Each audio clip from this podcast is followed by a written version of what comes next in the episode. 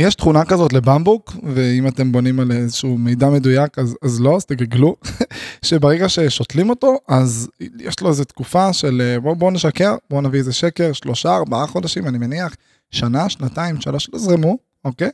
תקופה מסוימת שמשקים אותו ו- ולא יוצא, יעני לא יוצא, לא יודע איך אפילו להגדיר איזה עץ, שיח גבוה, הבמבוק לא יוצא מהאדמה המון המון המון המון המון זמן, משקים אותו, משקיעים עניינים בלאגנים, ואז בתקופה ממש קצרה של איזה שבוע, שבועיים, שלושה, בום, טס למעלה, 10, 20, 30, 40 מטר.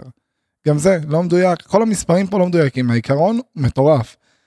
אתה שותל עץ, אתה שותל משהו, אתה פשוט מחכה. ומחכה ומחכה וכלום לא יוצא, כלום לא יוצא תקופה ממש ממש ממש ממש ממש ארוכה.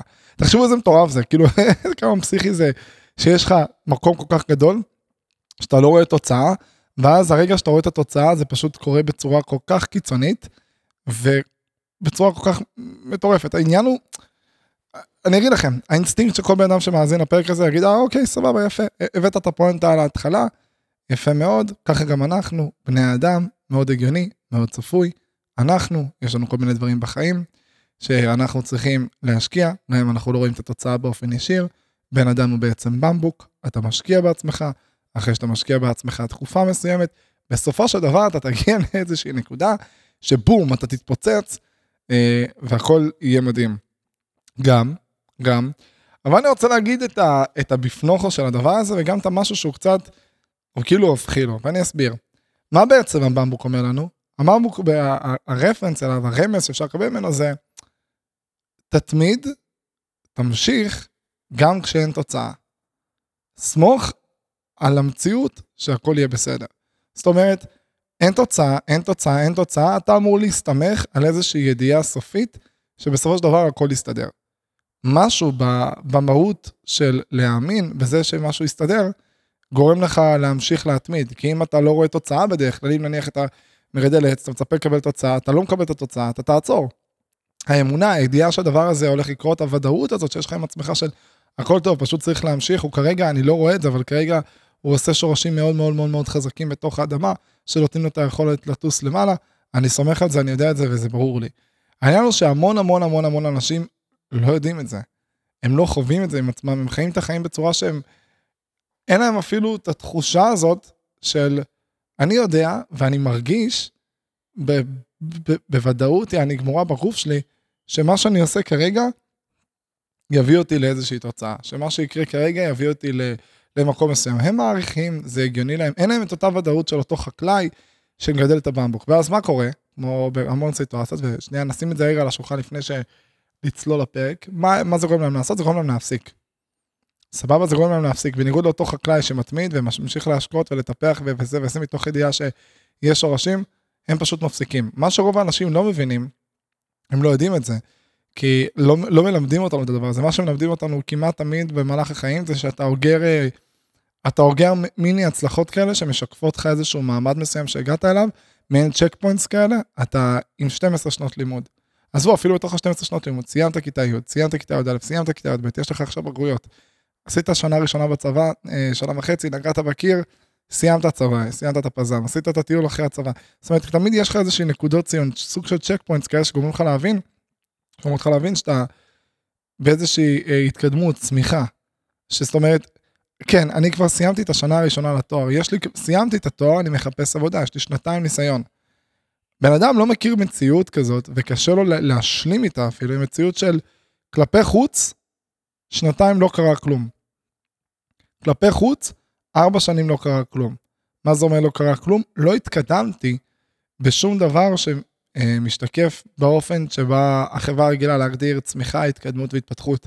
וכשבן אדם רואה את הדבר הזה, מרוב שהוא רגיל להתעלות בתפיסה של החברה של מה זה צמיחה והתקדמות, הדבר הזה מדאיג אותו, כי אחד מהצרכים שלנו, מה לעשות זה להרגיש שאנחנו מתקדמים. צומחים, זה נותן לנו תחושה, דופמין, עניינים בלאגנים. וכשבן אדם שם את עצמו לפי המדדים שהוא חונך על פיהם מגיל אה, שהיה לו מודעות פחות או יותר, אז זה דופק אותו. אני אביא לכם דוגמה הכי פשוטה, עליי. אני במשך השנים עשיתי המון המון המון המון דברים, שכלפי חוץ, אתה, הסטטוס שלי נשאר אותו דבר. זה סטטוס של בן אדם של, אוקיי, סבבה, אז הוא מרוויח X, או חי Y, הוא משפיע על Z, שכל הפרמטרים כלפי חוץ, הם די עומדים במקום שנה אחרי שנה אחרי שנה אחרי שנה אחרי שנה. מה שאנשים כלפי חוץ לא רואים או לא מבינים, אוקיי, בזמן הזה הוא נוטע שורשים. בזמן הזה הוא מחזק את הפרספקטיבה, הוא מחזק תכונות מסוימות באישיות שלו, הוא דואג לדברים מסוימים מבחינה כלכלית, הוא דואג לסביבה, הוא דאג להמון רבדים, הוא למד על התחום הזה, הוא למד על התחום הזה, והדבר הזה יצר לו את השורשים שברגע שהוא יחליט שהוא רץ על הדברים שהוא רוצה, הדבר הזה יטוס למעלה נורא נורא נורא מהר ונורא נורא חזק. לאנשים ממש קשה להשלים עם הדבר הזה, כאילו מבחינתם, כל עוד אין אה, צמיחה והתקדמות שמשתקפת במשהו מדיד, משהו כאילו סטייל, מה זה אומר התקדמת בצמיחה, בהתפתחות, בגישה? תן לי, תן לי לראות, אה, תן לי משכורת, תן לי כמה אנשים השפעת עליהם, מה עשית היום? שזה מעולה, זאת גישה, כאילו זה, זה גם מצוין, כי אתה צריך כן אה, מדד מסוים כדי להבין שאתה כן מתקדם בצמיחה ואתה עושה דברים שהם חשובים. אבל בסופו של דבר הדבר הזה דווקא מזיין אותנו, כי אם אנחנו כל הזמן נסתכל על המדדים האלה, לא תהיה לנו את היכולת להגיע למצב שאנחנו אשכרה עושים משהו שהוא באמת באמת מהותי, שיוצר את הדבר הזה. זאת אומרת, אנחנו נגיע למצב שאנחנו פשוט יוצרים איזשהו עץ רגיל. עץ רגיל מגיע לגובה של שלושה, ארבעה, חמישה מטר, נניח, אני, אני סתם זורק מספרים, אני לא, לא, לא ראיתי עץ חמישה מטר, אולי ברוש, לא יודע, יכול להיות, אה, גם דקל, נכון? יש עצים. יש עצים, אזעקת שווא, יש עצים.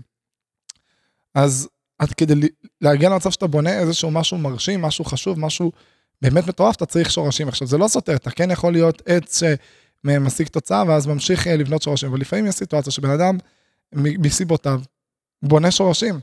עכשיו, בזמן שבן אדם מבין שהאסטרטגיה שהוא בחר, הדרך ההתנהלות שלו בעולם הייתה אה, ליצוק לעצמו את הדברים, לראות יותר לעומק, לחוות פה, אה, נקרא לזה, אני אביא לכם דוגמה, אוקיי? אה, דניס לויד, ניר תיבור, המוזיקאי, מי שמכיר, הישראלי. מצחיק, יש לנו מוזיקאי בארץ שהוא... מה זה בארץ? כן, הוא בעולם כרגע, אבל הוא המוזיקאי הכי מצליח שיצא מהמדינה אי פעם. יותר מאסף אבידן, סבבה? אם אנחנו מסתכלים על האזנות כמדד. הכי מצליח, כאילו ברמה שיש לו, אה, יש לו שיר עם איזה מיליארד האזנות, זה סדר גודל כאילו של להיטים בינלאומיים, literally, כאילו ויש לו כמה כאלה. אה, וכאילו מדברים על זה, אבל, אבל לא מדברים על זה, אני ברמת ה... מפנימים את הסדר גודל, כאילו גל גדות זה משהו שנורא מדברים עליו, אבל כאילו ניר טיבור, כאילו אה, דניס לויד, זה נורא, נורא כזה עובר ליד, כאילו לא, לא מתעמקים בסדר גודל, זה, זה, זה אדיר, כאילו, באופן יחסי לאיך שהחברה תופסת דברים, לא מבין את האדישות היחסית בנושא. מעניין. anyway, הוא לקח, אם אני לא טועה, שנה או שנה וחצי שהוא טס להודו, אה, להגדרתו, כן, אה, למצוא את, ה, את הקול שלו. מה זאת אומרת? את ה... איך שהוא רוצה לשיר, איך שהוא תופס מוזיקה, מה שחשוב לו, איך שחשוב לו. עכשיו, בשביל בן אדם סטנדרטי, כזה, אוקיי, מה הוא עשה בשנה וחצי הזאת? שנה וחצי הזאת הוא אה, קידם את הקריירה שלו, הוא הרוויח יותר כסף, הוא הכיר אנשים, הוא פיתח קשרים. מה הוא עשה? מה שהוא עשה, הוא נטע שורשים בצורה חזקה יותר. אבל לנו כחברה מאוד מאוד מאוד קשה להפנים העובדה שכאילו בן אדם יכול לעשות אשכרה מהלך כזה, הדבר הזה ייחשב צמיחה או ייחשב התקדמות. והדבר הזה מונע מאנשים לעשות מהלכים גדולים כמו שלו, שגורמים לו בסופו של דבר להגיע לפיצוח שאנשים בדרך כלל מגיעים אליו בגיל 40, 50, 60. הסיבה שאני מצליח לעשות את הפודקאסט הזה, לדבר על כל כך הרבה נושאים ולהגיע לדרכי חשיבה שפותרות, שאי אפשר איתן לפתור כל כך כל כך כל כך הרבה דברים בחיים ברמה פסיכופתית, זה היכולת שלי כאילו להסתכל, לעצור, לעשות את ההעמקה הזאת בלי לפחד ללכת בדרך הסנאטית הרגילה. ואני חושב שהרבה אנשים שעשו דברים והתקדמו והצליחו, כן ידעו, כן הבינו את הערך אה, של לקחת איזשהו, אה, אפילו להגדיר את זה כברייק, אלא כפשוט לא להסתכל על הדרך הסטנדרטית הרגילה ולקבל את הוודאות שאני צריך לקבל את עצמך מהמקור הזה. אז אה, זה על במבוק.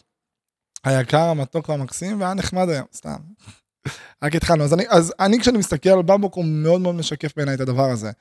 עכשיו, מה אוקיי, אני אגיד את הדבר הבסיסי שכאילו לכאורה אמור להצטייר מההתנהלות של הבמבוק, ואז אני אגיד את ה... מה... איפה אני חש שאני סותר את הדבר הזה, באיך שאני תופס את הדברים. במהות של במבוק, במהות של בן אדם שרוצה להגיע לתוצאה, גם אם אתה הולך על דרך כאילו לא סטנדרטית, שבה אתה משקיע בדברים ומקדם אותם, מה שהכי חשוב זה מן הסתם להתמיד. אוקיי, יש כל מיני מסרים שאפשר להשיג מהבמבוק, אחד המסרים כמובן זה להתמיד. זה להגיע למצב שאוקיי, לקחת החלטה, אתה, אתה שתלת במבוק, אתה רוצה להגיע לתוצאה, אתה לא עכשיו מפסיק. אתה משקיע אותו, ואתה יום אחרי זה משקיע אותו, ואתה, לא יודע, לא יודע את הכמויות, לא יודע את התדירות, אבל נניח, סבבה, משקה ומשקה ומשקה, עד שהתוצאה מגיעה וכולם מבסוטים. אתה עושה את זה והכל בסדר. מה שאומר שאתה חייב להתמיד. מה שאומר שאתה לא יכול לשבור אינרציה, זה לא שאתה יכול להגיע למצב ש... שומע? אה, הגעתי למסקנה, במבוק זה לא, לא רלוונטי, אני לא רוצה לעשות במבוק, ואתה תפסיק. זאת אומרת, אם אתה רוצה להגיע למצב של התוצאה, אתה חייב להתמיד לאורך זמן. עכשיו, ההתנהלות הזאת היא מצד אחד התנהלות שהיא מאוד מאוד נכונה ומאוד מאוד חכמה, ובן אדם שלא מתנהל באופן הזה, לצערו לא יגיע להרבה תוצאות בחיים בדרך כלל. אתה מגיע לבית ספר, אתה לא מסיים 12 שנות לימוד, כי בדקה ה-90 בחרת לחתוך. צבא, לא סיימת, חתכת. יש לך תואר, חתכת. עבודה, לא סיימת אפילו את השנה הראשונה שלך, בקורות חיים חתכת. פתחת עסק, חתכת. אתה צריך להתמיד מן הסתם.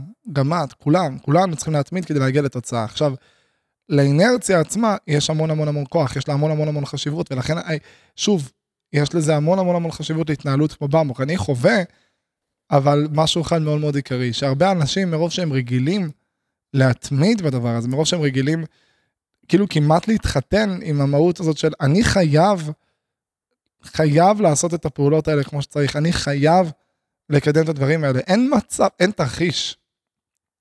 אין עולם שבו אני כאילו מוותר על, על הדרך הרגילה, כי אז אני, אז אני סותר את כל המהות של ההתקדמות שלי.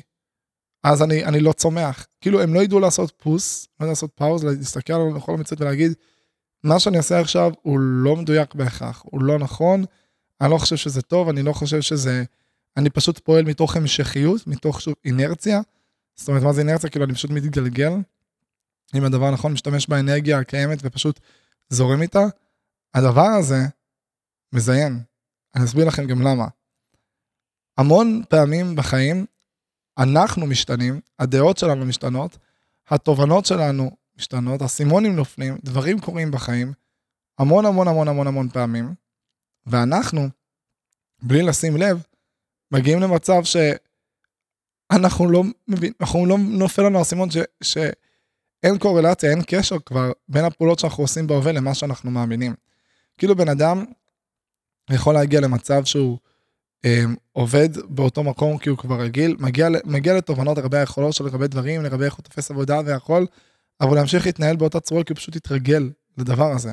זאת אומרת, הסימנים יפלו לגבי היכולות שלו, לגבי הדברים, ופשוט ימשיך עם העבודה כי הוא לא, הוא לא מבין שזה גם מדבר אליו, אותו הסימן, הוא לא, הוא, לא, הוא לא מקשר את זה לחיים עצמם, הוא כבר התרגל, הוא כבר כל כך מחויב לאינרציה ולחיים עצמם. ואחד הדברים שהכי עוזרים לשנות את החיים, או לשפר אותם, להגיע לאיזשהו מקום הרבה הרבה הרבה יותר גדול, חזק וכולי, זה היכולת שלך להגיד סטופ. היכולת שלך להגיד רגע. לא סטופ לחיים בהכרח, אלא סטופ שנייה, אני רוצה להסתכל עליהם, להתבונן, to observe, להסתכל ממש, לבחון אותם, לעבור דבר אחרי דבר אחרי דבר אחרי דבר אחרי דבר, ולהגיד, רגע, זה מתאים, זה לא מתאים, זה חצי מתאים. יש המון המון נניח אנשי עסקים שמה שהם עושים, הם פעם בתקופה, שלושה חודשים, חצי שנה, שנה, הם מפסיקים לעבוד לתקופה מסוימת, זה יכול להיות שבוע, שבועיים, חודש, לא משנה מה. הם לא מתעסקים בפעילות עסקית, הכל כבר כאילו כמובן מיוצא outsourcing ונמצא בדברים אחרים. ואז באותה תקופה הם פשוט מסתכלים על כל מה שקורה ב... בחיים שלהם באופן כללי, מסתכלים בזום אאוט. מסתכלים בזום אאוט, הם אומרים, זה טוב, זה לא טוב. דברים שהם לא יכולים לראות כשהם ביום יום. כשאתה, כשאתה נמצא ביום יום של עבודה, בשגרה, שמה שנקרא, כשאתה בעבודה והאבטלה הסמויה שלך זה לעבור על מיילים ולדייק דברים, וכשאתה לא אבטלה סמויה, אתה צריך לחשוב ולהתעמק ולהרגיש ולחוות את העסק, ואז בשש אתה כל כך שפוך מהעסק, שמה שאתה רוצה זה איזשהו ניתוק למוח, או לבלות או לעשות כיף, אתה לא מספיק.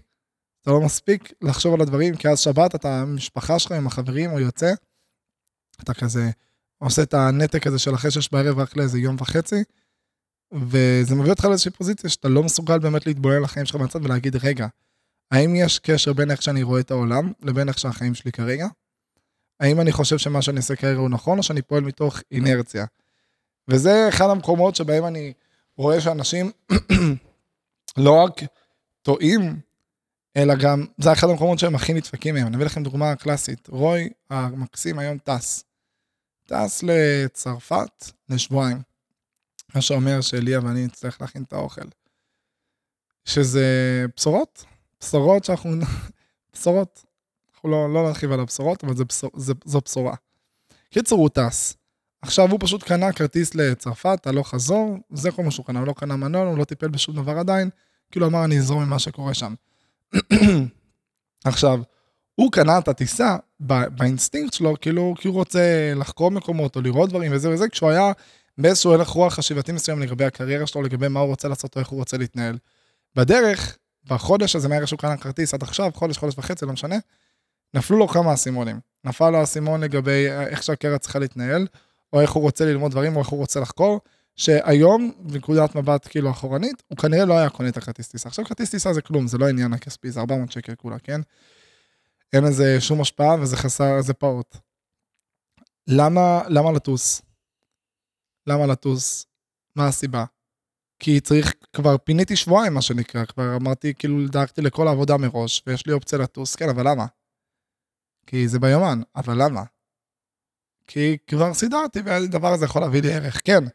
ואז נשאלת השאלה, אם עכשיו היה לך, עכשיו היית במציאות שאין טיסה. אין לך טיסה, אין לך כלום, אתה ממשיך את החיים, ואתה יכול לטוס עוד שבוע, שבועיים, חודש, חודשיים, ליעד אחר, בהקשר אחר, בסיטואציה אחרת, שמה שתוציא בחו"ל אתה יכול להוציא בארץ. סיטואציה. סבבה? ככה ש... ש... הכי פשוט שיש. זו הסיטואציה שלך. האם היית לוחץ על כפתור כרגע שהכפתור הזה נותן לך לטוס לחו"ל ברגע זה? לצרפת היום? האם עכשיו, עכשיו היית רואה דיל של 400 שקל כרטיס טיסה הלוך חזור שאתה צריך לטוס עוד שעתיים? היית קונה אותו? זאת אומרת, הרבה פעמים מה שאנחנו לא מבינים זה שהרבה דברים שקורים לנו בחיים, אם היינו, אם עכשיו, בשנייה זו ממש, היינו נקים לכם את החיים, שמים לכם אותם במצב פרש, מאפס, האם הייתם עושים אותם כמו שהם עכשיו? אני אביא לכם דוגמה, אה, בן אדם שהוא עכשיו נמצא אה, בשנה השנייה לתואר, אם עכשיו היו אומרים לו ללחוץ על כפתור, סבבה, שבמקום שהוא מתחיל את השנה, עכשיו הוא בסוף השנה השנייה, עכשיו הוא, עכשיו הוא התחיל את השנה השנייה. האם הוא היה עושה אותה, או שהוא יעשה משהו אחר? עכשיו התחלת את השנה הראשונה, עזבו, עכשיו התחילה השנה, עכשיו התחיל התואר, האם היית מתחיל את התואר עכשיו? לא, כנראה לא, עכשיו אני מבין בדיעבד שלא. אתם מבינים, המון פעמים אנשים זורמים כבר עם הסיטואציה, למה? כי, כי הם מושקעים בה, כי הם מפחדים שזה יגיד על עצמם ש, שהם לא מתמידים, כי הם חושבים שאי אפשר להגיע לשום תוצאה אם אתה לא מתמיד לאורך זמן, או שאתה לא עושה דברים. ואני אגיד לכם משהו על עצמי, אני ממש ממש ממש לאורך כל חיי, אחד הדברים שהכי עזרו לי, אמרתי את זה לאורך כל הפודקאסט, אה, לא פחדתי לעזוב דברים. לא פחדתי לשכם מדברים. זאת אומרת, לא... האינטרס של בן אדם לשכם מדברים, הדומיננטי ביותר לפחות בן אדם כאילו שכן יש לו את התחושת אה, חשיבות או וכאלה, יש כל מיני אינטרסים, אבל אחד החזקים זה התחושה הזאת של אני לא מתמיד בדברים. והתמדה זה דבר שהוא חשוב לעצמך. אני לא, אני חייב את ההתמדה הזאת, אני חייב ללכת על זה, כאילו הדבר הזה אומר עליי משהו. אמ, כאילו מעין תחושה כזאת של אני חייב לעשות את זה. הדבר הזה, זה הדבר שבחוויה שכשהייתי רואה אנשים, זה הדבר שראיתי שהכי זיין אנשים.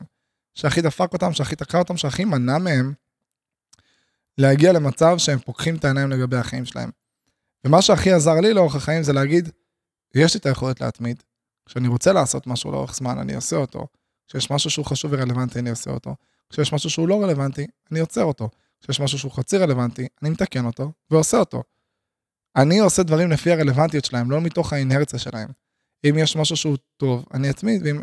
ודיברתי על זה בהקשר של, אה, של הפרק של יוצרי תוכן שהיה לפני כמה פרקים, שכשעצרתי את היצירת תוכן.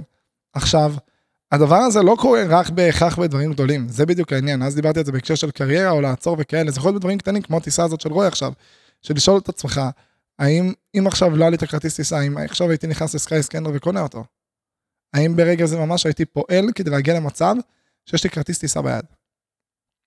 אם לא, אז למה אתה טס?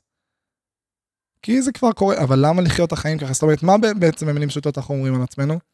שהחיים מחליטים בשבילנו ולא אנחנו מחליטים בשביל החיים, כאילו אם בעצם המציאות קורית, אז אין לי באמת שליטה עליה, זאת אומרת, אני לא יכול אשכרה לבחור בידיים שלי לשנות אותה. וזה אחד הדברים שהכי דופקים את כולנו.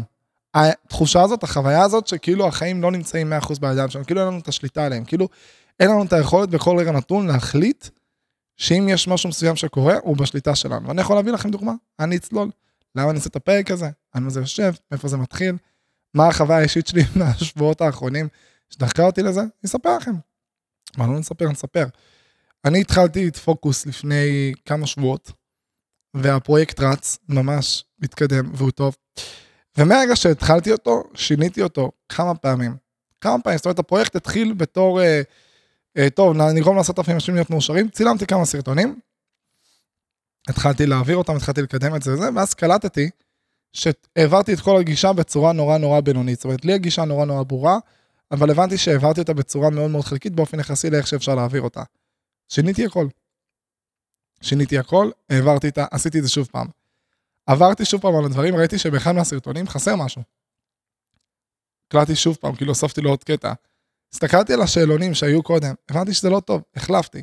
ראיתי ספרון, החלפתי. זאת אומרת, התחושה הזאת בגוף של לא, רגע, אני חייב בגלל שעשיתי ככה, ככה, מזיינת אותה. נביא לכם עוד דוגמה, כאילו, הדבר, מה, מה הדבר שהכי השפיע עליי בשבוע האחרון בהקשר של פוקוס, שהפיל לי את האסימון. אני, בהתחלה חשבתי, אמרתי לעצמי, אוקיי, נצרף אה, נניח אלף פעילים, ואחרי זה איתם אפשר יהיה בקלות לשנות את המדינה ולהעביר את כל הפרספקטיבה הזאת של העושר. מי שיודע על מה שאני מדבר, כנסו ל description, יש שם קישור של הטלגרם, תקראו שם את הכל לעומק. אמרתי, טוב, בואו נגיע למצב, שנלמד אנשים איך אפשר להגיע למצב שהם מאושרים. אה, נפיל את האסימון לאלף אנשים, ואז האלף אנשים האלה, יחד איתם נעביר את זה לעשרת אלפים אנשים, הם יעזרו להפיץ, נעביר את הגישה דרך ספרונים, סרטונים וכל מיני דברים. ואז, בשלב מסוים, הבנתי שכאילו בן אדם יבין לעומק את הגישה רק אם הוא יעבור תהליך באמת באמת באמת רציני, וזה מה שרציתי שהם יעברו.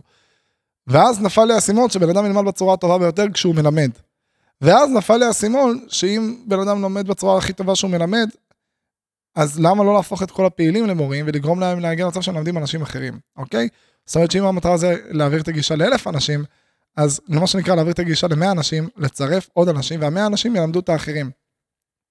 ואז לאט לאט נפיץ את הגישה הלאה ונגיע למצב שמלא אנשים פשוט מעיפים רגשות שליליים מהחיים שלהם, הכל טוב, ונעים להם וכיף להם ושמח להם וטוב להם, מבינים למה הרגש השלילי מגיע ואיך פותרים אותו. מטורף, סבבה? ואז, אני בפרויקט, אני עושה אותו יחד עם כל החבר'ה. עכשיו, אני לקחתי החלטה, משהו שאני עושה הרבה פעמים, ממש צמא, שנייה. משהו שאני משתדל לעשות הרבה פעמים, זה להגיע למצב שאני מראש, אני אגיד לכם משהו ממש חכם שאני מאמין בו, סבבה? שאם אתה מנהל חברה, אתה מנהל עסק, אתה מנהל איזה משהו ואתה רוצה שיהיה ברמה גבוהה, באידיאל, עזבו כאילו, הם, הם, האם אפשר באמת לאח... לעשות את זה בפועל, כאילו מבחינה פרקטית, באידיאל אתה כבעלים, אתה כמנכ"ל או וואטאבר, אתה צריך לעבור, גם אם זה ל... ליומיים, כן? בכל התפקידים בחברה. זאת אומרת, אתה צריך שנייה לעבוד בהם כדי להרגיש אותם, להבין אותם, אם אתה רוצה למקסם את החברה שלך.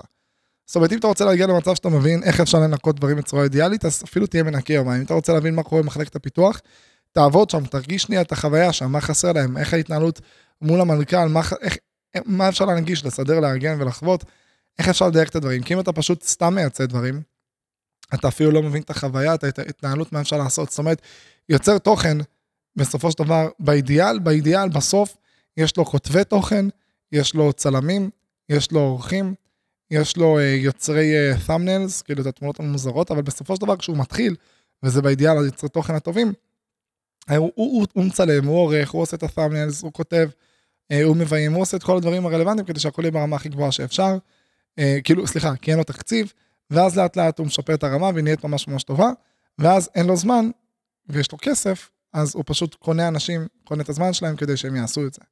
מדהים, מטורף, חזק, חכם. היתרון שלו על פני מישהו שסתם פתח ערוץ יוטיוב והביא חמישה אנשים שכל אחד יעשה את הדבר הזה, הוא שהוא מבין מה, מה עומד באמת מאחורי כל דבר. אז הוא יכול גם, כשהוא מייצא את הדברים ולהעביר אותם, יכול להבין מה המצב, מה קורה, למה זה דפוק, למה זה טוב, מה עובר שם. ואני חוויתי כשהתחלתי את פוקוס שיש לי כבר פעילים, יש כבר כמה אנשים שהולכים ללוות את האנשים. אני אמרתי, רגע, רגע, רגע. לפני שרצים, למה עכשיו אנחנו הולכים לרוץ ולהגיע למצב של, של אלף אנשים, תנו לי את כל האנשים. בואו רגע ניקח את כל החבר'ה, כל החבר'ה שתכינים ללוות, תנו לי אותם. וכבר איזה 40 ומשהו, אפשר להגיד 50 אנשים בערך התחילו איזשהו תהליך של פוקוס. אוקיי, מתעניינים שרוצים להפוך לפעילים, שיעזרו להפיץ את הגישה. ווואלה, דיברתי את זה רק בפודקאסט ובסטורי, אז כאילו, נראה לי זה בשנייה שאני אעלה סרטונים ואקדם את זה, באמת הדבר הזה הולך להתפוצץ. אמ, עשינו את זה, ואז אמרתי, תנו לי ללוות רגע את האנשים, תנו לי רגע ללוות אותם ב-100% לראות מה חסר. ואז אני מלווה את האנשים, ואני מדבר איתם, אני מדבר עם ההוא, ואני כל פעם רואה מה יש לדייק, ואז אני אומר, אוקיי, יש לדייק את זה, יש לדייק את זה, יש לדייק את זה, לדייק את זה, לדייק את זה, ואז נפל לי האסימון, רגע. האם בכלל צריך להעביר את התהליך ככה, האם בכלל צריך לעשות את זה ככה, בכלל לעשות את זה ככה, ואז פתאום שיניתי את כל המהות של פוקוס בכל מיני דברים, ואז נפל לי האסימון גדול. האם כולם צריכים להיות מורים? האם כל פעיל צריך להגיע למצב שהוא בכלל מלווה? כל פעיל בעיניי צריך להגיע למצב שהוא יכול להעביר את הגישה הלאה לבן אדם, שהוא יגיע למצב שהוא גם עונה לאנשים על שאלות ופותר דברים, זה כן, אבל האם כל פעיל צריך להיות מורה בהגדרה? לא משנה, אני לא, אני לא אכנס לזה כי, כי זה לא ייגמר, כי זה לדבר איתכם על פוקוס עכשיו שעה, עזבו, אני לא אכנס לזה. פתאום עברה לי בראש התהייה הזאת, המחשבה הזאת, חשבתי האם זה דבר נכון, לא נכון, חצי נכון, ואז פשוט נפל לי האסימון. הבנתי עם עצמי, תרפה. תרפה. יש פה עכשיו סיטואציה שאתה מסתכל, ובאינסטינקט שלך, במחשבה הראשונית, יעני, אתה אומר לעצמך, אתה צריך לעשות משהו, כי אמרת אותו, כי התגלגלת איתו, כי חשבת איתו, אז אתה מנסה לעמוד מאחוריו ולרוץ עליו, תרפה. וזה מה שאני עושה כל החיים שלי, מנסה כמה שיותר בדברים האלה להרפות. זאת אומרת, אם נניח עכשיו, סתם דוגמה, אה, התחייבתי עם עצמי שאני מעלה שלושה טיקטוקים ביום, כמה זמן שאני אצטרך, אז אני כן במבוק, אני אעלה שלושה טיקטוקים ביום, ואני לא כל רגע נתון, אה, אתהה עם עצמי אם אני צריך להפסיק להעלות את השלושה טיקטוקים, לא, אני אעשה את זה. ואם אני אמרתי לעצמי תקופה מסוימת לעלות ארבעה סרטונים מסוימים בשבוע, אני אעשה את זה, ואם אמרתי אני אעלה פרק פודקאסט כל שבוע, אני אעשה את זה. שבוע הבא גם סוגרים שנה, איזה יופי. אני אעשה את זה, נעשה את זה, הכל בסדר, הכל יקרה, הכל פיקס. אבל יש נקודות שבהן אתה מסתכל בחיים שלך, ואתה חייב, חייב, חייב להבין שנייה אחת, רגע אחד, שיפול רק האסימון לרגע, האם מה שאני עושה נובע מתוך אינרציה, או שהוא נובע מתוך בחירה? האם אני באמת חושב שזה הדבר הנכון? והיה לי רגע כזה. השבוע, כשהסתכלתי על הדברים, וזה היה כזה, לא, זה אינרציה. אני כאילו פשוט חשבתי שהדבר הזה נכון, ואז הבנתי שהדבר הזה הוא לא נכון, אז הגיע הזמן לשחרר ממנו. עכשיו זה מטורף, כי תוך כדי שאני עושה את הדבר הזה ואומר את הדבר הזה, בוודאות של 200% בחיים שלי, יש דברים מסוימים שקורים מתוך אינרציה. ואני לא יודע אותם. אני אביא לכם, לכם דוגמה לדברים קטנים שנשברו מתוך, ששברתי מהאינרציה. אני אביא לכם דוגמה ממש קלאסית, כל מיני דברים. אמ, סתם דוגמה, אפילו על אימונים. אני במשך אה, שנים, שנים, שנים, שנים, שנים, אמ, הייתי מתאמן, ואז הגעתי למצב שכאילו בקורונה, שהתחלתי להתאמן בחוץ, ראיתי שאני שומר על המסת שריר, אז הכל פיקס, אמ, ולא לא התעסקתי בזה יותר מדי, ואז מהרגע שעברתי לגור עם רוי ולי, אז התחלתי לעשות גם קרוספיט. ואני אוכל בריא, אני כאילו, באופן כללי, רוי שף, אז כאילו אני גם מאוד לומד את הצורה, החשיבה והתפיסה וההתנהלות שלו עם אוכל ואת העקרונות של הדברים, ואני מיישם אותם בחיים שלי. ואז פתאום עברה לי התהייה בראש, כי רוי מאמין שלא צריך לאכול יותר מדי חלבון, כאילו, כן לאכול אה, נניח איזה 90 מהגרם חלבון מתאמן, כאילו ביום, לא משנה, לא קריטי. ואני טעיתי עם עצמי, כי אני כמתאמן זוכר שצריך לאכול פי שניים חלבון ביום. וטעיתי עם עצמי, האם, אה, הרי זה או שאני טועה או שהוא טועה, כאילו אין פה אמת. ואז התחלתי לתהות עם עצמי, רגע, מה ההבדל, מה הפער, ואז כזה, אה, הוא מאמין בלשמר מסת שריר ולגדול בהדרגה, מה שכן קורה אם אתה לוקח קצת יותר חלבון. אני כאילו, בתפיסה שלי אומר, אם אני כבר מתאמן, למה שלא יגדל, למה שלא ינצל את זה כדי להתחזק עוד יותר. ואז נפל לי האסימון שאני פשוט, מתוך אינרציה, לא בוחר לגדול. אני אסביר, אני אסביר, כי זה מעניין. במשך שנים, הסתכלתי על עצמי ואמרתי, אוקיי, לא. אני אגיד לכם, החיים ממש ממש ממש משתנים כשאתה לא תולה את האושר שלך בדברים. בתור ילד היה לי ממש ממש חשוב אה, להיות שרירי, לגדול. היה לי ממש ממש חשוב אה, להתפתח בכל מיני דברים, בהקשר החיצוני של הדברים ובמטרות ובתוצאות של כל מיני דברים. זה היה לי נורא חשוב. כשאתה מבין שהכל חסר משמעות, שדברים אחרים מביאים לך הרבה הרבה יותר אושר, מה שנקרא אה, חוויות מעניקות לך הרבה הרבה הרבה יותר אושר מכל דבר אה, חיצוני. הערך, בוא, מה שנקרא, אני אעשה ציטוט של הסולידית, שמעניין, בטח אולי ציטטה את זה ממקור אחר. תנסו לצבור כמה שיותר דברים שהערך שלהם עולה עם הזמן ולא הערך שלהם יורד עם הזמן. סטייל התחייבות מול חוויות, מי שקרא אה, התחייבות מול אה, נכסים, סטייל רוברט קיוסאקי, אה, אבא עשיר אבא עני, אז כאילו יותר באזורים של, איך אני אגדיר, המנטליים, לא החיצוניים. סטייל, אם אתה צובר חוויה, הדבר הזה לאורך זמן מעניק לך גם אושר. כי חווית חוויה ויש לך זיכרונות פנימיים, והדבר הזה נותן לך את הדברים. כשאתה קונה רכב, אז ככל שהזמן עובר אתה מתרגל לרכב, זה פחות מעניין אותך. אז שבגיל יחסית מוקדם הבנתי את הדברים האלה, הבנתי שהדברים האלה חסרי משמעות, והתחלתי להתעסק בדברים שמעניקים אושר הרבה יותר עמוק והרבה יותר כיף וכולי וכולי, ואז הגעתי עם עצמי לנקודה שדברים מסוימים כבר הפסיקו לעניין אותי ברמה הבסיסית שלהם, ואז אני זוכר שעניין אותי לפתח גוף, להתאמן בחדר כושר מתוך מקום של לפתח גוף מסוים ולראות בצורה מסוימת, שם זה על הזין שלי, היום אני כאילו מתאמן מבחינה בריאותית. ואז פתאום נפל לי האסימון, רגע, למה שאני לא אוכל את העוד 50 גרם חלבון ביום כדי לגדול? עכשיו, תהיתי עם עצמי, כי אמרתי, אבל מעניין, מה האינטרס כרגע? כאילו רועי שאל אותי מה האינטרס כרגע, והבנתי שהגוף כן רוצה, באינסטינקט, אני כן רוצה לגדול. אבל למה? למה שתרצה לעשות את זה? על מה זה, שאתם חווים שפרק אחרי פרק מדבר על כושר? אתם חווים את האנרגיה? תהיתי עם עצמי, מה, מה הסיבה, מה זה יושב? ואז הבנתי כזה כל מיני סיבות, סטייל כאילו הרצון שלי להתחזק יותר, ואני מאמין שמן הסתם כשאתה עולה במסת שריר אתה חזק יותר, הרצון להיות פיזית יותר יציב, כל מיני דברים כאלה שכאילו איזה 7-8 סיבות שלא נכנס בהם האלמנט של הגוף. עכשיו מתוך אינרציה של החיים, שאם פעם עניין אותי להשיג, אה, להגיע לגוף מסוים מתוך סיבה מסוימת, אז בערך שהסיבה נעלמה, אז מתוך אינרציה אתה כבר פשוט לא, לא פועל לעבר הדבר הזה. אתה צריך רגע מסוים של זום אאוט, להסתכל על החיים ולהגיד, רגע, אני רוצה את הדבר הזה, אבל פשוט מסיבות אחרות, או להתבונן ופשוט לקטוע את רצף החיים, זאת אומרת, להסתכל. התרגלתי לאכול מהגם, התרגלתי מה שנקרא לשכפל את הלייפסטייל של רוי מבחינה תזונתית, כי אני סומך עליו ואני מניח שהדבר הזה בריא ונכון. האינרציה הזאת, שהיא בריאה וטובה, והיא שמה את הגוף שלי במצב הרבה יותר בריא, ואת ה... קראו לזה כל האלמנט של איך שהיום יום מתנהל, מבחינה פיזית. אבל פתאום נופל לך האסימון, רגע, רגע, רגע, אבל יש, יש לי צרכים אחרים, מטרות אחרות, יש לי... כאילו החיים שוב, החליטו בשבילי, בחרו בשבילי, במקום שאני אשאל, מה הצרכים שלי? מה אני רוצה? מה יעשה לי טוב? וזה אחד הדברים הכי קריטיים שאני חווה שכאילו ממש ממש מזיין אנשים ששותלים במבוק. שכשאתה עושה משהו שאתה משקיע בו לאורך זמן, כמו תואר, כמו uh, צבא, כמו עבודה, קריירה, לא משנה מה, אז משהו גם חברתית באיך שזה נתפס, גם משהו באיך שאתה תתפוס את עצמך, או מבחינת התכונה הזאת שנקראת התמדה, משהו בכל הסיפור הזה פשוט מונע מהאנשים את היכולת לפקוח את העיניים ולהבין שהם פשוט בתוך לופ, והם לא בוחרים. כאילו הם הגיעו לפוזיציה שהחיים החליטו בשבילם. והגוף פשוט מנסה לפעמים לצרוח להם בכל מיני רגש, דרך כל מיני רגשות, דרך כל מיני דברים של תתעורר. זה לא מה שאתה רוצה, זה לא מה שמדויק לך, זה לא מה שרלוונטי לך, זה לא מה ש... כאילו, רומז לך, שומע? יש לך שליטה על החיים שלך. אתה יכול לשנות אותם.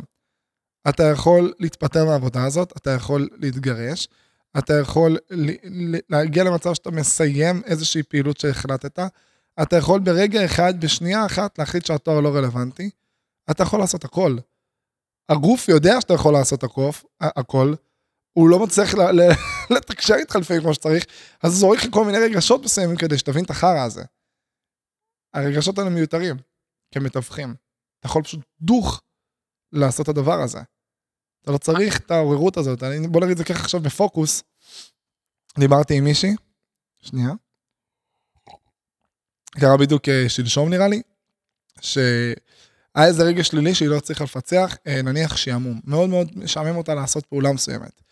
אז אמרתי לה, תסתכלי על הרגש הזה של השעמום ותנסי להבין למה הוא מגיע.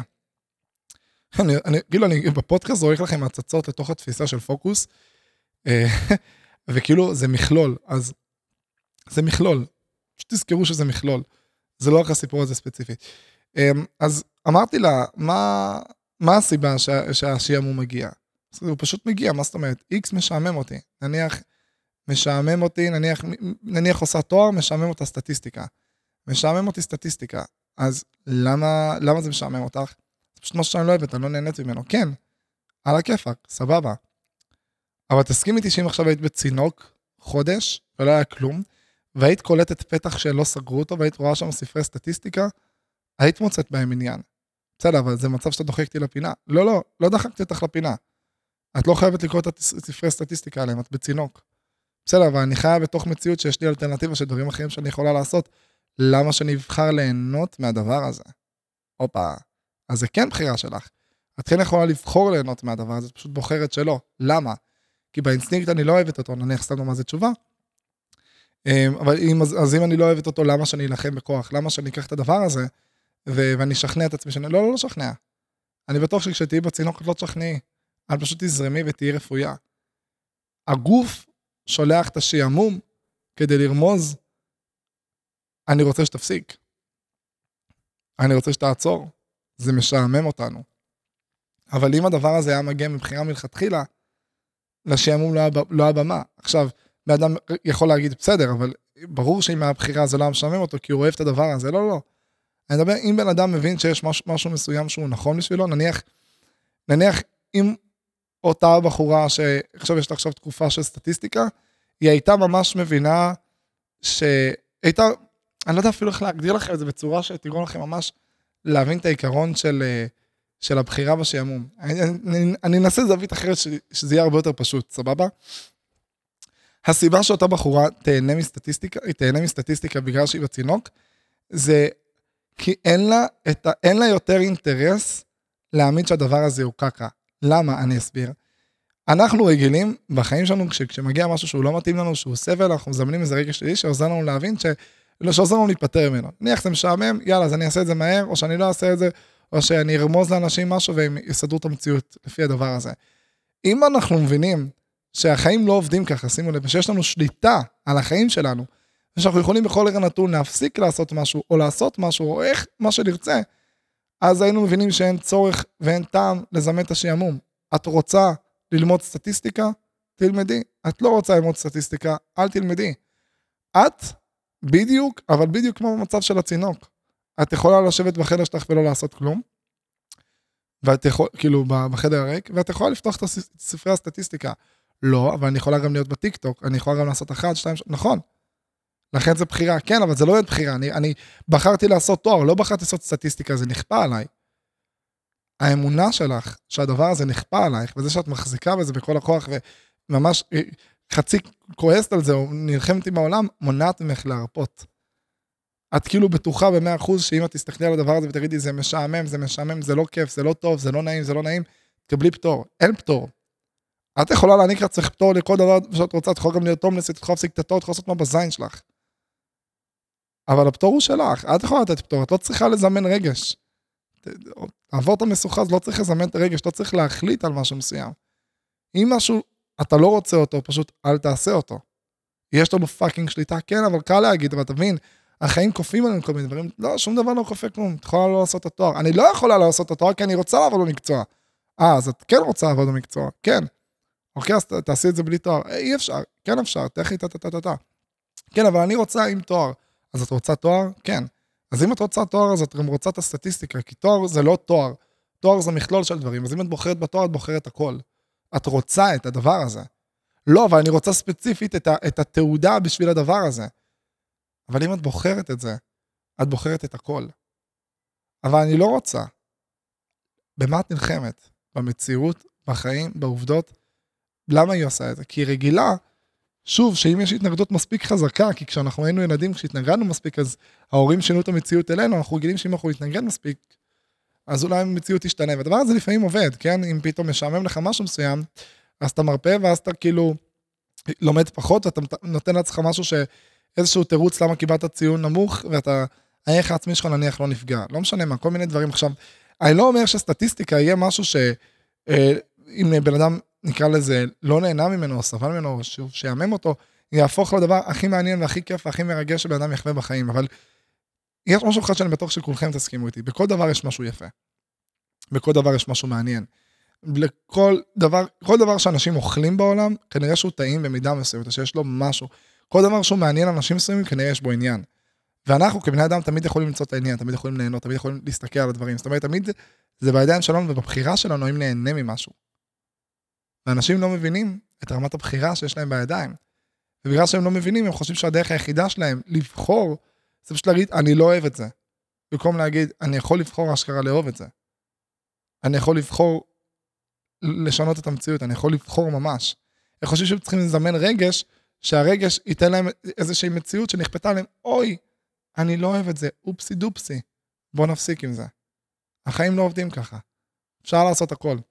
אז חוסר האמונה של אנשים שהחיים באמת בשליטה שלהם ובידיים שלהם, גורם להם פשוט להיות, אה, לא, לא, אפילו לא עדר, אלא יותר פשוט רובוטים, רובוטים של החיים שלהם, פשוט במקום שזה יהיה בן אדם, וואי, זו דוגמה מצוינת, במקום שזה יהיה בן אדם, שנייה, אני שוב אשתה, כי למה לא?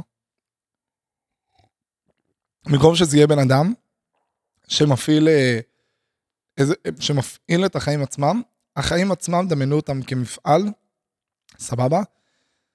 ממש, החיים עצמם מסודרים, והאדם עצמו פשוט, הוא עובד בתוך המפעל של החיים עצמם. הוא פשוט עובד, הוא איזשהו בורג בתוך החיים שלו. זאת אומרת שתאורטית, אם אתה יוצא, אפשר פשוט להכניס אדם אחר. זאת אומרת, אתה הופך לאדם בסיטואציה שלך, ברגע שאתה בוחר דברים. עכשיו זה מצחיק להגיד אתה בוחר, כן? כי בסופו של דבר, מה זה זכות בחירה בכלל? אם כל החלטה וכל בחירה שלך נגזרת ממי שהיית אתמול, או מי שהיית הבוקר, ומי שהיית הבוקר נגזר ממי שהיית אתמול, ומי שהיית אתמול נגזר ממי שהיית שלשום, ומי שהיית לפני, אתמול של האתמול, שזה היה לפני 30 שנה, נגזר מאיך שההורים שלך דיברו אליך, מחוויות שעברת בילדות, או מדברים שקרו לך ולא היה לך שליטה עליהם, אז מה זה זכות בחירה? זאת אומרת, עכשיו שאתה בוחר משהו, מי בחר? האני שלך? מה זה האני הזה? האם בחרת להיות האני הזה? האם הזהות שלך והדמות שלך? אני לא אפלפ אתכם. למרות שהטייטל שה, של הפודקאסט הזה זה פילוסופיה, אני לא אעשה לכם את זה, זה לא מגיע לכם, לא נהרוס לכם את היום, לא נפלפ אתכם, לא נכניס אתכם לתסביכים. אז אם נקרא לזה, יש לנו, הדבר שהופך אותנו ל... לבני אדם, בין היתר, כאילו אני לא אוהב את הטייטלים, למה אני אומר את זה, אבל נקרא לזה אחד הדברים שהופכים אותנו לבני אדם, לבני אנוש, לתחושה שאנחנו באמת באמת חיים, זה המקום הזה של הבחירה. זה המקום הזה של המציאות לא בוחרת בשבילי, אני פשוט, אני תובע את הדרך, מה שנקרא. אני תובע את הדרך, אני מחליט שיקרה משהו מסוים. עכשיו תגידו לי, מה, מה, מה יעשה אדם בכלא? מה יעשה אדם אה, שנקלע למציאות? גם שם יש לך בחירה. אתה יכול לבחור אם לערער או לבקש חנינה. אתה יכול אה, להחליט מה תעשה ביום יום שלך בכלא. אתה יכול להחליט מה תעשה ברגע שתשתחרר, אתה יכול להחליט הכל.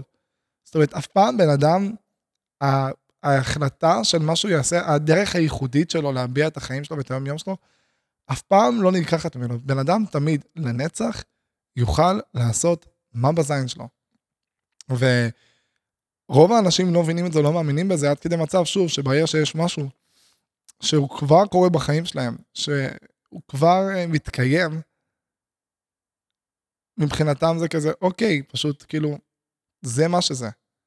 אני כבר נשוי, יש לי כבר ילדים, אני כבר בתואר, אני כבר בעבודה, מה אתה רוצה ש... ואז הם מביאים כל מיני תירוצים שלא משקפים את זה. מה אתה רוצה, ש, שילדים שלי יגדלו אה, כשהורים שלהם גרושים? אה, מה אתה רוצה, ש, איך, איך אני אמצא עבודה? כאילו שאלות פגרות טכניות כאלה, של כאילו אה, בן אדם בן 20, 30, 50, לא משנה מה, שעבר מה דבר או שניים בחיים, שהוא יודע שאפשר לפתור את, ה, את הבעיות שהוא מציף בארבע שניות, כאילו דברים מביכים כאלה, סטייל, אם אני אתפטר, אז ממה אני אתפרנס? אז לא יודע, תעבוד במשהו אחר. תחסוך קצת כסף, תאפס על עצמך, טוס לחוש, תנקה את הראש. אם אני אעשה זה, כאילו, תסתמו את הפה, הכל פתיר, אין שום דבר שאתם עכשיו מביאים כ... אה, שהוא לא פתיר. השאלות עצמן לא באות מתוך המקום שבאמת יש להן אה, ביסוס אה, לוגי, רציונלי, וזה באמת באמת הדבר הנכון. השאלות באות מתוך פחד, מתוך, לא אפילו לא פחד, התחושה הזאת שפשוט, אתה לא באמת מסוגל לעשות את זה, זה לא באמת אפשרי, אז אתה מביא כל מיני תירוצים, כי שוב, לאנשים אולי קשה, לא יודע, להשלים עם העובדה ש... כל מה שקורה פשוט 100% בשליטה שלהם.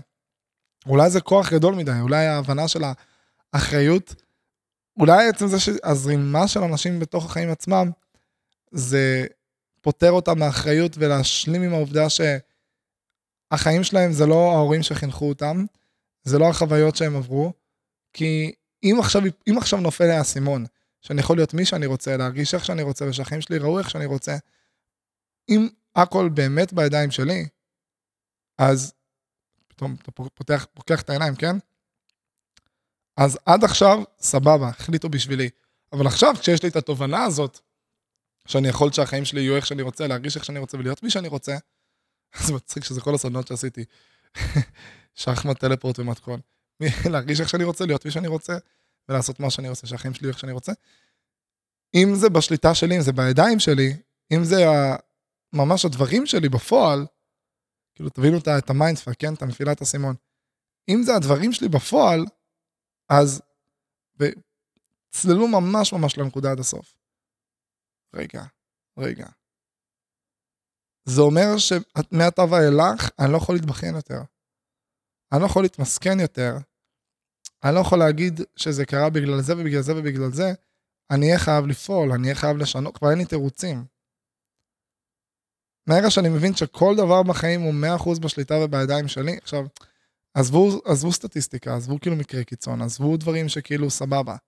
עזבו, נדבר על, על הכלל, על ה-98-99 אחוז, סבבה? אם הכל באמת בידיים שלי, אז מה התירוץ שלי של הדבר הזה? כבר אין תירוץ. מה שנקרא, אני האשם של זה. זאת אומרת, אם אני רגיל לכעוס על ההורים שלי שעשו X, או על החברים מהילדות, או על החוויה ב-Y, או על המציאות, או על ההווה, או על הילדים שלי שבגללם אני לא יכול להגשים את עצמי, תמיד אני רגיל לשנוא את כולם, לכעוס על כולם ולהאשים את כולם על דברים שעוברים עליי, עכשיו כל האש צריכה לפנות אליי. מה, אני אשנא את עצמי? בן אדם כל כך מפחד לשנוא את עצמו, לכעוס על עצמו על משהו, אמ, שאומר, וואי וואי, אני לא מעוניין להכיל את כל השנאה הזאת כלפיי. או שהוא יבין בדיעבד ש... כאילו, או שהוא יצטרך לוותר על השנאה הזאת, לא יודע, אני, כאילו, זה, זה, זה הבנה קשה. זאת אומרת, הפרק הזה, המהות שלו זה, כאילו, בא לי שתבינו, החיים הם 100% בידיים שלכם, אז מה אם הם קורים? אז מה אם משהו קורה? אז מה אם לקחתי כבר החלטה והתגלגלה? אז מה? אז מה, בכל רגע נתון אני יכול לגדוע אותו, בכל רגע נתון אני יכול לעצור אותו, בכל רגע נתון אני יכול לעשות מה שלי. זה 100% בשליטתי. אשכרה זה הלך לאזורים האלו. יפה, נחמד. עכשיו, אחד המעצורים הגדולים שיכולים להיות לאנשים, אני יכול להביא דוגמה לסיטואציה שלי, זה הפחד לצאת מטומטמים. זה אחד קלאסי. זה אחד, תחשבו גם, כמות הפעמים שאני התחלתי להתעסק עם משהו ועזבתי אותו, באמת, אני לא צוחק איתכם, יש מצב, אני לא צוחק איתכם. אני שיא הרציני, יש מצב שמגיל 17, כמות הפעמים שהתחלתי משהו, אה, והפסקתי אותו, כאילו, משהו שכש, שכשעושים אותו, גם אם הוא זמני, הוא אמור, היה אמור להימשך יותר זמן, יש מצב שזה מגיע, לא, יש מצב, יש מצב שאני אגזים במספר, אבל נראה לי יש מצב שזה מגיע ל-15 דברים. 15 דברים שכאילו היית, הייתי אמור, יש מצב, שעל חלקם אמור לבנות קריירה. ממש ככה, הייתי אמור לעשות אותם ולהתגלגל עליהם. 15 דברים. בשנה האחרונה בוודאות יש כמה, כאילו, לא אחד, שניים, כאילו כמה. שפשוט, זה מטורף, כי מה שקרה כל פעם זה שפשוט אני השתדרגתי, כי אני פשוט בחרתי לוותר על דבר הזה כדי ללכת למשהו מדויק יותר, גדול יותר, חזק יותר, עוצמתי יותר וכן הלאה. תחשבו, תסתכלו שנה אחורה, תחשבו על הקריירה שלי, ממה התחלתי לפני שנה בתור יוצר תוכן, תחשבו על הסרטונים שעשיתי, על הקהל שיצרתי, על הדברים שקידמתי, ותחשבו על העיסוק שלי כרגע. זאת אומרת, נכון, גדעתי דברים, אני בטוח שאם הייתי ממשיך באנרציה של מה שעשיתי אז, סביר להניח שכרגע הייתי משחק, אני מאמין בסדרות מסוימות. אמ, היה לי קהל, הייתי מתפרנס מליצור תוכן בצורה מאוד מאוד מסוימת. הייתי כנראה עושה במות מסוימות. היום אני לא עושה אף אחד מהדברים האלה, ואני בחרתי בזה, בידיים שלי. עכשיו, אני אשם בזה שהמצב הוא לא כזה, אבל אני לא אשם בזה, אני, אני, כי אין פה אשמה. זה מה שרציתי. בחרתי את זה בידיים שלי. עכשיו, אנשים מפחדים להגיע למצב שהם לוקחים החלטות כמוני, ואז הם בלוז-לוז סיטואשן, שכזה, וואו, אני גם לא שחקן וגם לא עם קהל וגם לא הרווחתי כלום בצד השני, אני בצד השני יוצר משהו. התחושה הזאת של כאילו, אני אהיה חייב לגרום לדברים לקרות, אני אהיה חייב לגרום לדברים להתקדם. התחושה הזאת של כאילו, what the fuck. אם אני בוחר לעזוב משהו, אני חייב שזה יקרה ממש טוב בצד השני. אל תפחדו. אל תפחדו. כל הפעמים האלה, ש... ת, ת, תבינו בסופו של דבר שכרגע הקריירה, העיסוק שלי, בחוויה שלי, כששואלים אותי מה אני אעשה, מה המטרה שלי כרגע, זה פשוט להפוך אנשים למאושרים. ליטרי, לא כ, כפסיכולוג או פסיכיאטר או מנטור, לא, ל, ל, יש לי פרספקטיבה, תובנה, תפיסה, אוקיי, ש... קיימת כבר בעולם, כנראה בשפות, צורות, אה, אמונות, גישות, דתות, לא משנה מה, פילוסופיות שונות. לא ברמת הפשטה הזאת, לא בצורה הזאת, אני, לפחות ממה שנתקעתי בו עד היום, לא מתקרב לזה, כאילו אפילו ברמת ההפשטה הזאת, הנגישות הזאת והקלילות והתפיסה היפהפייה הזאת, אני לוקח אותה ובוא נעשה את העולם המזדיין הזה מאושר. זה מה שאני עושה כיום. אני עף על זה. הייתי יכול להגיע למצב הזה אם הייתי ממשיך באינרציה של דברים? כנראה שלא, וגם אם כן הייתי מגיע לזה מאוד מאוחר, אם בכלל. אל תפחדו לעצור אינרציה. אל תפחדו להסתכל על משהו ולקטוע אותו. אני, אני אומר לכם משהו, הפודקאסט הזה מבחינתי אמור להימשך שנים. האם זה לא אומר שהוא לא יעצור עוד ארבעה חמישה פרקים? אין לדעת. הבן בן אדם לא צריך לפעול מתוך אינרציה, אבל כן, ופה אני אעשה הסתייגות לא, לאורך העשר דקות האחרונות של הפרק, אני אתן פה סי, הסתייגות, כי כן, עשיתי רוסטינג להתמדה. אז אני כן רוצה לתת כאילו כמה מילות חיזוק, סבבה? בלי התמדה, אי אפשר להגיע לדברים, זאת אומרת, בלי, אני, לא, אני אגיד לכם מה, אני, כן, אני, אני אדייק. אם אין אלטרנטיבה, קדמו, תפעלו. אם אין אלטרנטיבה, תעשו. זאת אומרת, כל עוד, מה שנקרא, גם אם הפודקאסט הוא מצוין, הוא מדהים ומטורף, אמ, אבל יש דברים שאני, שאני חושב שהם יותר מדויקים, תמשיך את הפודקאסט, תמשיך לזוז, תעשה, תשאל את עצמך שאלות, תחפש אלטרנטיבות, תמצא דברים, אבל תעשה את הפודקאסט. אם ליצור תוכן זה בינוני, אבל זה מקדם את המטרות שלך באופן כללי ואתה יכול לעשות משהו הרבה יותר מדויק, תמצא את המשהו המדויק, יש לזה ערך. אם uh, אתה מתחיל משהו שאתה יודע שהוא עדיין לא מושלם, אבל אתה יודע שהוא בכיוון, תפעל. למה?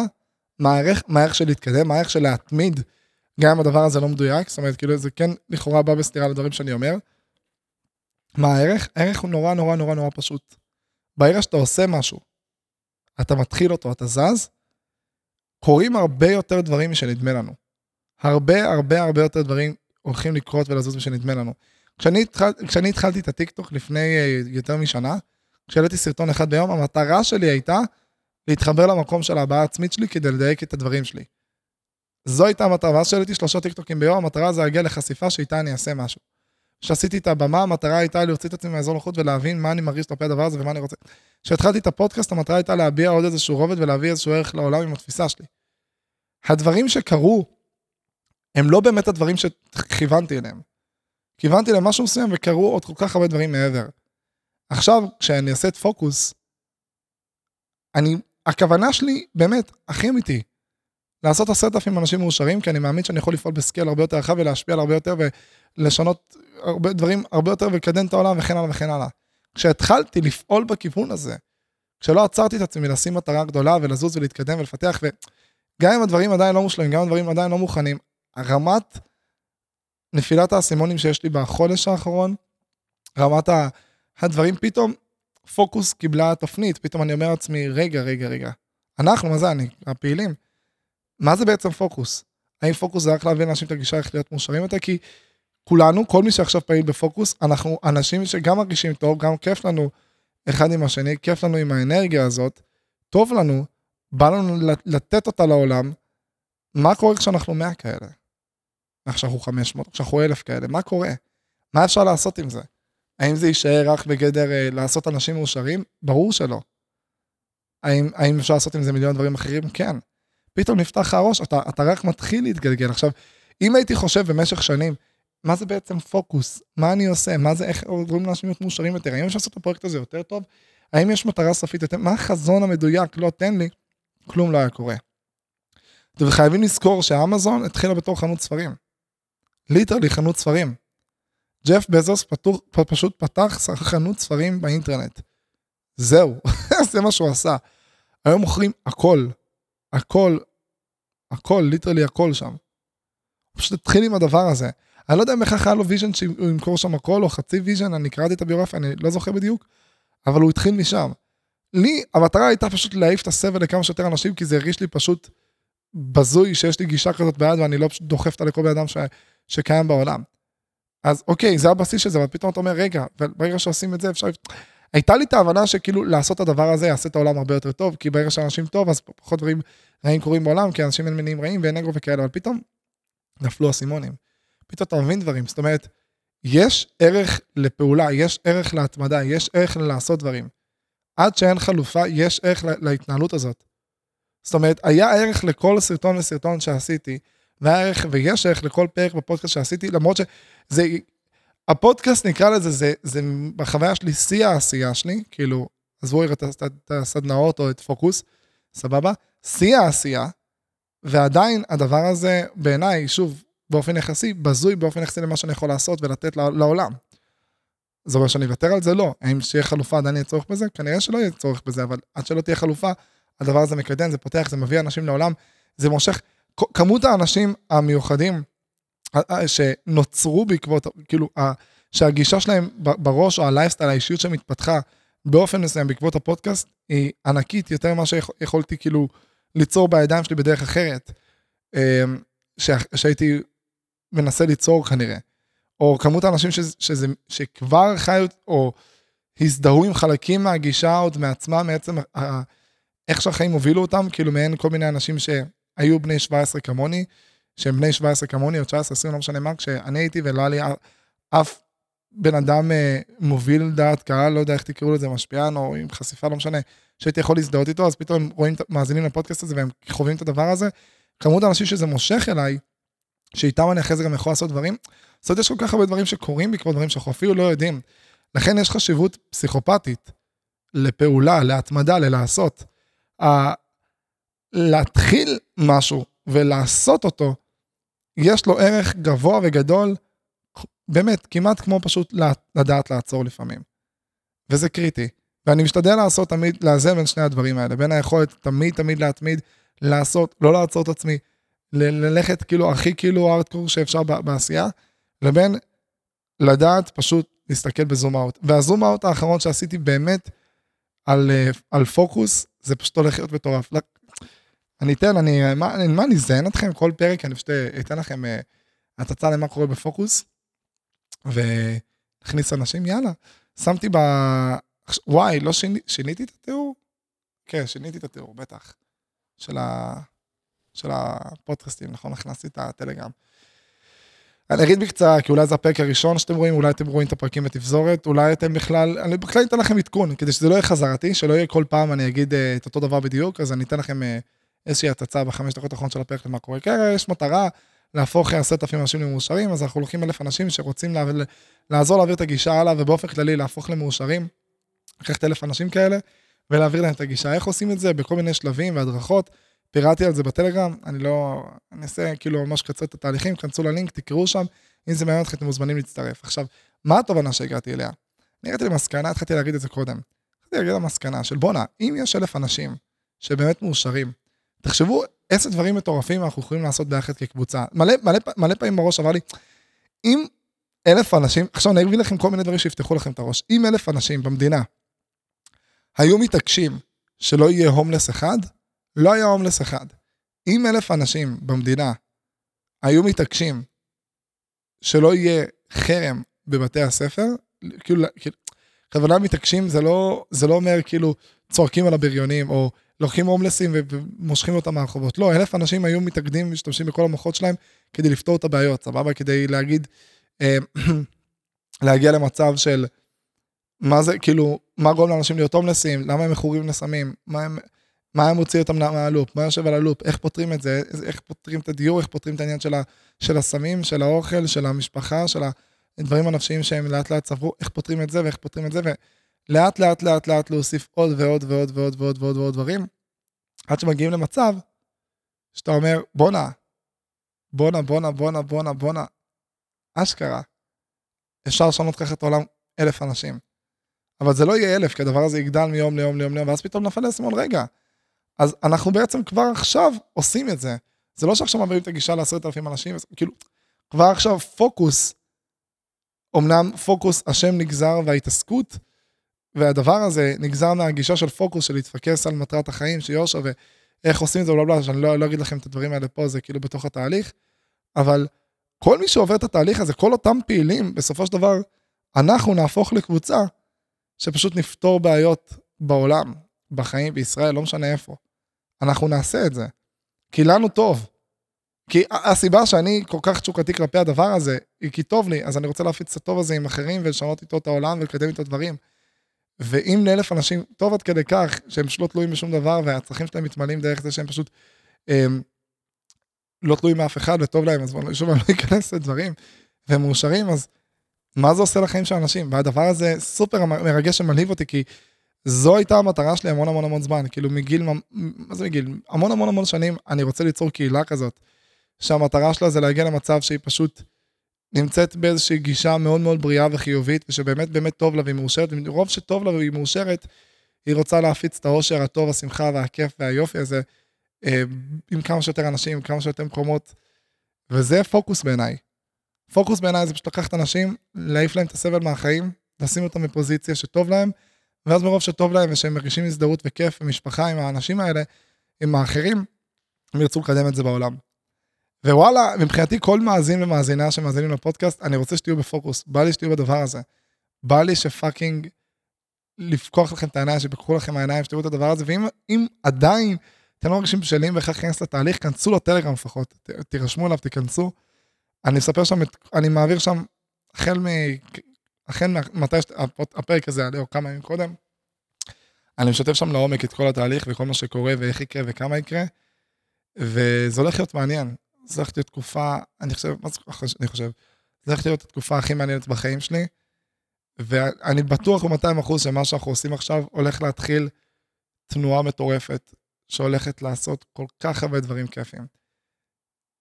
וכל כך טוב, הרבה טוב בעולם, וכל כך הרבה, שימו לב שאמרתי כיפים, כי שוב, בסופו של דבר הדבר הזה, באופן אוטומטי, מי, ש, מי שטוב לו הדבר הזה פשוט עושה לו כיף ושמחה ואושר. כל כך הרבה דברים טובים וכיף ואושר. בא לי, בא לי את זה שכל אחד ואחת מהאנשים שמאזינים לפרק הזה, שצופים בו, ש, שכאן באופן קבוע, אני רוצה את זה בשבילכם. יהיה לנו ממש ממש ממש כיף. אז כנסו, הלינק נמצא בטלגרם, שתחפשו IM רפאל, IAM REFAEL, בטלגרם. יש לכם שאלות, בא לכם לדעת דברים וכאלה, דברו איתי כאילו חופשי באינסטגרם, מה שזה לא יהיה. וואו, ממש בא לי, ממש בא לי שתצטרפו ולקדם את הדבר הזה. אני אגיד עוד דבר אחד אחרון. אה, כאילו דבר טכני אחד אחרון. בהודעות שתראו בחלק מהדברים, אני לא יודע אם אני אעדכן, כתבתי שכל פעיל יהפוך להיות מורה שילווה פעיל. הדבר הזה נראה לי כן אני אשנה אותו, כאילו אני היום בדיוק מחליט סופית איך אני משנה. לא כל מי שיהפוך לפעיל יהיה מורה שילווה פעילים, פשוט אני רוצה שנהפוך לאיזושהי קהילה, משפחה, משפחה כזאת מסוימת, שפשוט כל אחד יש את התפקיד שלו וכולנו ביחד עושים דברים כדי לקדם את הדבר הזה בעולם. אני כנראה אעדכן את זה עד אז בטלגרם. הולך להיות שמח, הולך להיות שמח. יאללה, זהו להיום.